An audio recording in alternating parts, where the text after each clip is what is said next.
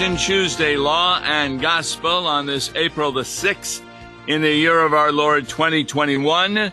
And the hymn we're going to be looking at is O Sons and Daughters of the King. It was written by Jean Tisserand. He was a member of the Franciscan order, began preaching in Paris in 1469. And you know what he did? He went from one parish church to another, preaching every day for nearly two years. He became confessor to Queen Anne of Brittany and preached frequently at the royal court. He also preached to the prostitutes of Paris, and according to Michel Menot, a fellow Franciscan preacher, inspired many of them to repent. From such hearers of the word, Tisser founded the Society of Penitent Women at Paris in 1495. So he was very close in doing what Jesus did in talking to individuals. O sons and daughters of the King. And with me, Tom Baker, is my good friend Mark Smith. You're going to be using this hymn Sunday? Yes, yes, we will. That's the uh, that's the, the, the, appointed hymn of the day, and we'll sure be using it. That'll be uh, the the sermon hymn. Yes, because the gospel is from John chapter 20, 19 to 31, about what this hymn is talking about. Right. And this is very interesting that the hymn itself is almost a repeat of the verses.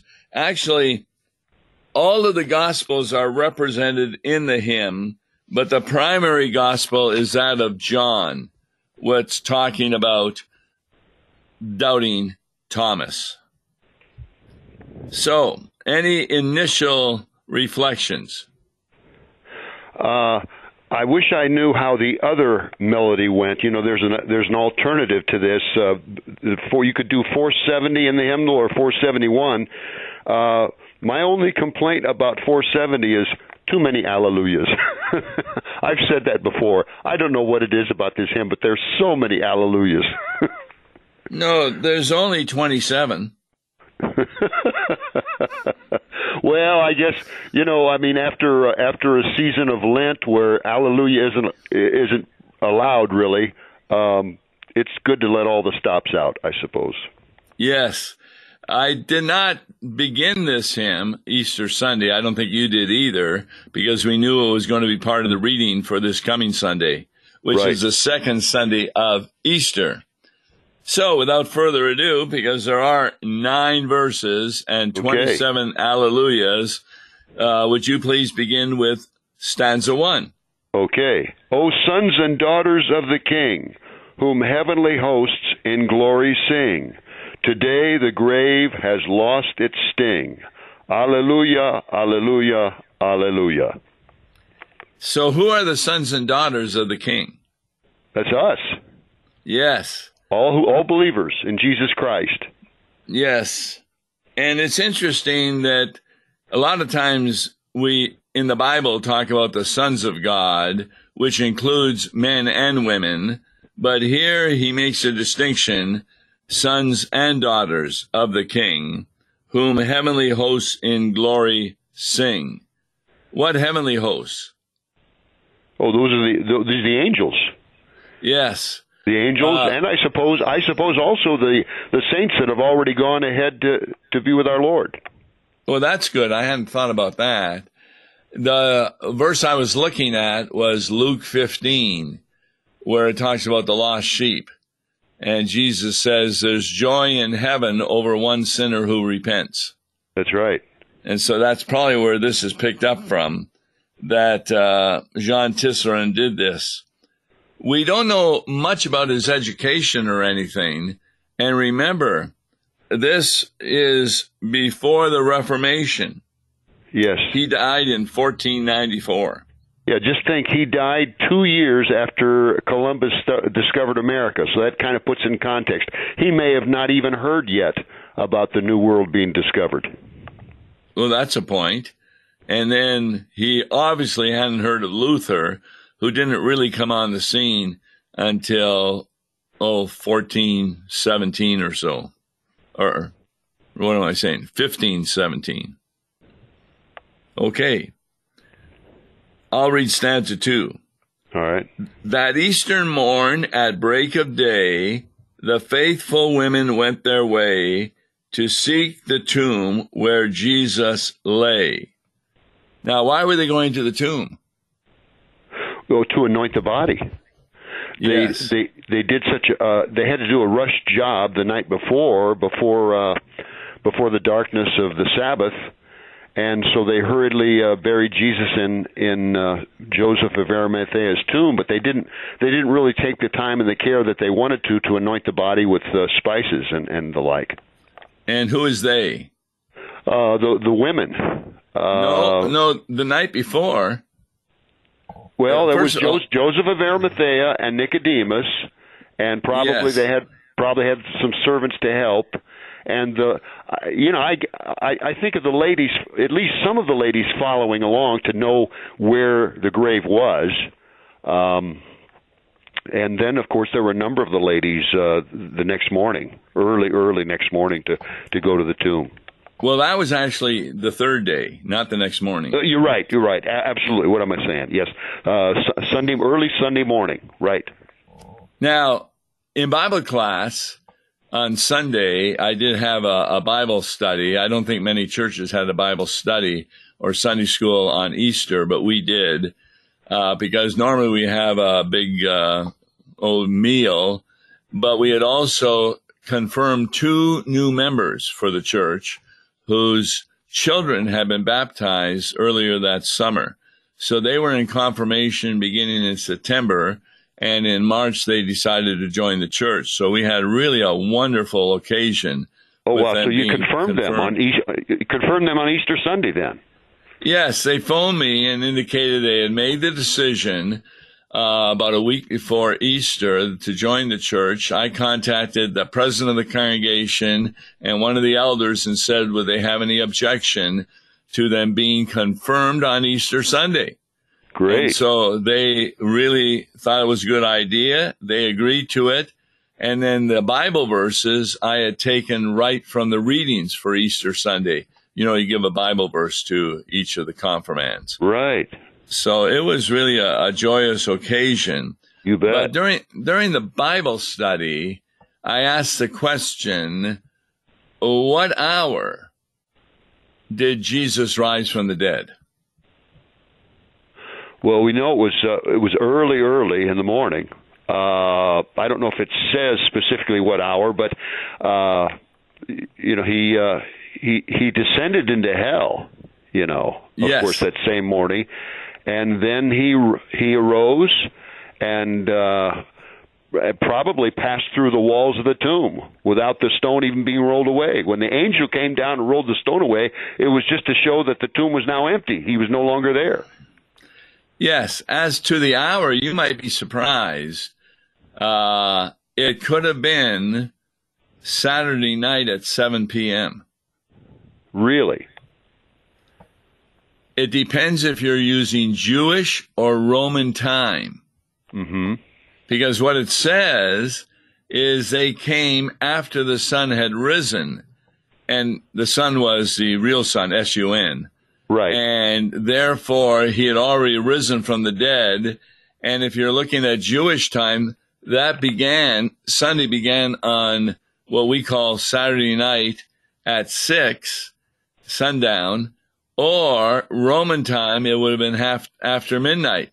Mhm. So, uh, either way, if, if we use the Roman time and, and the gospel, for example, of Mark uses both times and it doesn't give an indication. So that was new to me that he could have risen many, many hours before the women had gotten there.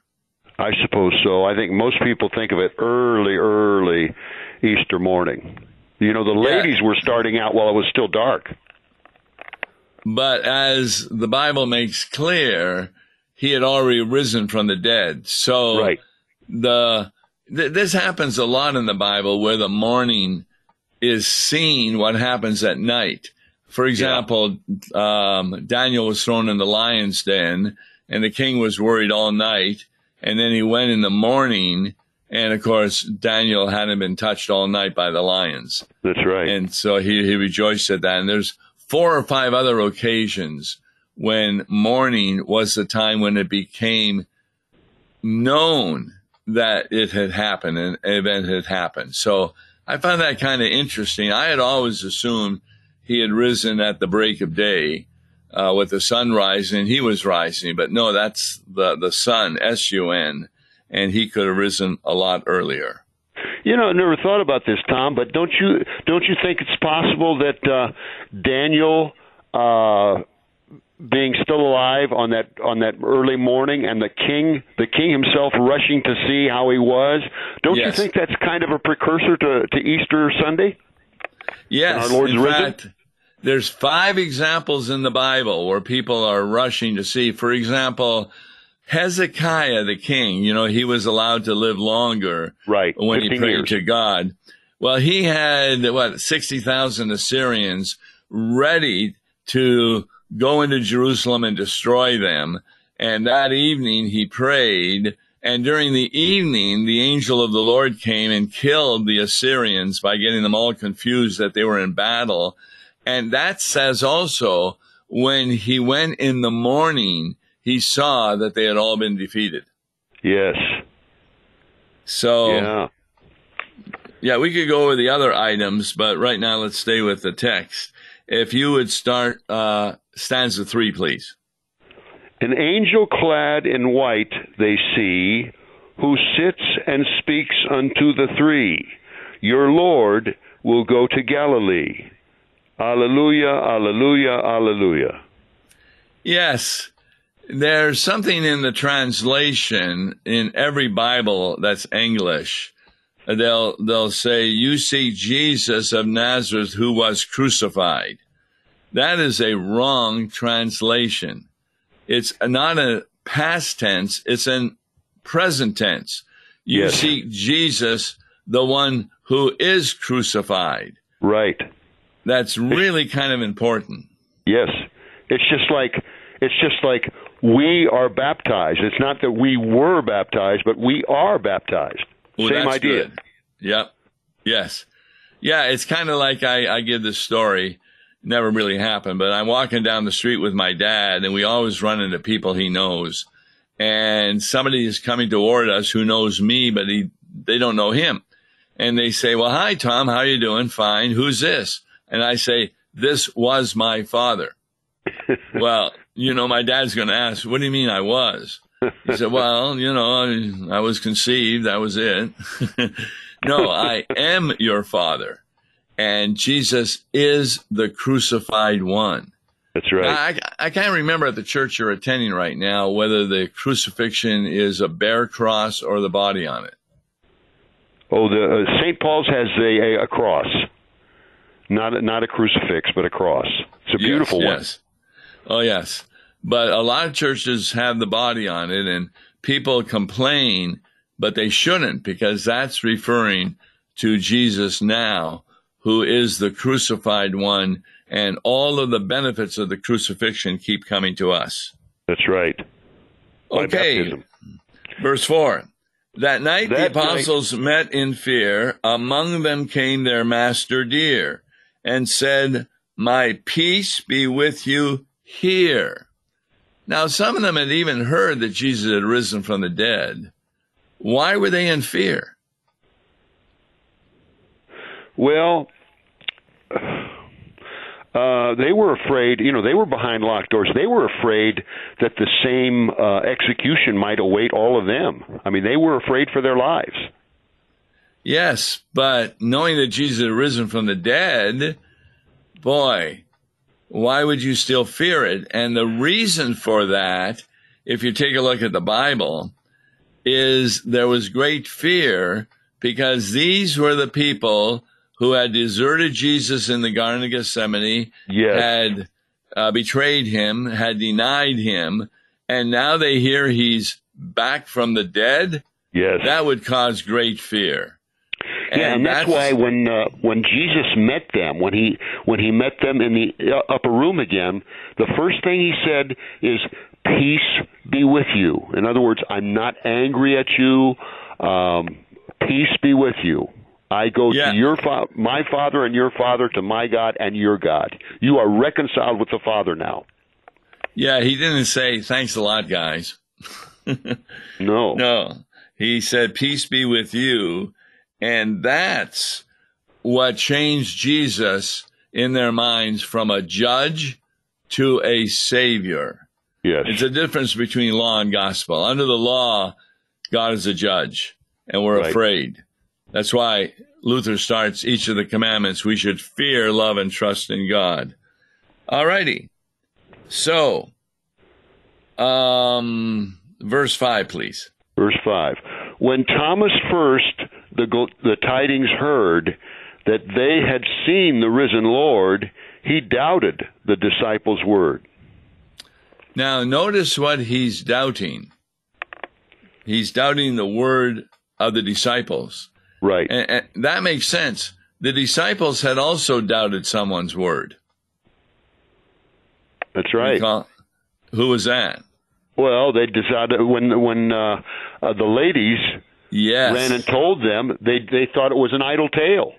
Exactly. See, this is the way God works. He does the unexpected. Women were not really trusty witnesses, even in a court. So who does God show himself first to or give the good news? He gives it to women. Yeah, isn't that something? That is something. Yeah, yeah, just like just like on uh, Christmas night, the first people, you know, that were told about the the birth were the shepherds. You know, one of the the lowest levels of the of the uh, of the uh, one of the lower classes of of the people in that time. They shepherds were, un- were the first to hear. They were unclean. Yeah. Yes, and then who was the second group that traveled to Jerusalem? Oh, the the uh, Gentiles. Yes. God never went to any of the priests because they wouldn't believe. Right. So he doubts the disciples' word. I'll read six. My pierced side, O Thomas, see, and look upon my hands, my feet, not faithless, but believing be. Alleluia, alleluia, alleluia. Now, I kind of like this verse because what did Thomas say that would finally convince him? Well, he said, he said, unless I, unless I put my fingers in the holes in his hand, unless yes. I place my hand in the Savior's side where the wound supposedly is, I will not believe. And guess what? That is never recorded in the Bible right. that he had to do that. Right. That's right. Yeah. yeah. There's debate. I think there's some debate as to whether he did it or not. Well, there, there may be debate, but according to the Bible, he did not do it. Right. He d- doesn't that, say that he actually put his put his fingers in the handprints and that. No, yeah. not at all. In fact, that's the theme of my sermon this coming Sunday. Do what comes first? Faith and then we see or first we see that leads to faith? Well, in our case, Tom, uh, faith comes first because we haven't it, seen we haven't seen the Lord Jesus in, in his body. He's with. Well, I think Mark is gone for some reason, but he was making a very important point. First, we believe, and then we see. And that leads to stanza eight. How blessed are they who have not seen, and yet whose faith has constant been, for they eternal life shall win. And then Alleluia, Alleluia, Alleluia. So as Mark was saying, you are indeed blessed, though you've never seen Jesus. Guess what? you still have been given faith. And that faith came about by hearing the word of God or through the sacrament of baptism, where according to Peter, at Pentecost, you get two gifts the gift of the forgiveness of sins and the gift of the Holy Spirit. Just really wonderful. Then we get to verse 7, stanza 7. No longer Thomas then denied, he saw the feet, the hands, the side. You are my Lord and God, he cried. Alleluia, alleluia, alleluia. Again, a well written verse to show that faith came not because he touched Jesus, but because he saw Jesus in front of him. He had been raised from the dead. Resurrection from the dead, people who believe that, that does not save them because that's called historic faith. And nobody is saved by historic faith. We're instead saved by saving faith, which is trusting in the promises of God. Uh, for example, when Peter, I'm sorry, when it was John who went to the tomb, he entered in. It says he believed, but then he went and hid in the upper room. So what was he believing? He was only believing that Jesus rose from the dead. And what was the evidence for that? Well, he saw the clothes neatly folded. In, in fact, what Joseph of Arimathea and Nicodemus had done in wrapping Jesus in clothes, guess what? He had just gone through the clothes, leaving them in place with the head handkerchief neatly folded. And that convinced John he had been risen from the dead. But then the next verse says, but they did not know the scriptures as to why he had to rise from the dead. So that wasn't saving faith. That was simply historic faith. And even the devils have historic faith, believing Jesus rose from the dead, and the Pharisees, who were unbelievers.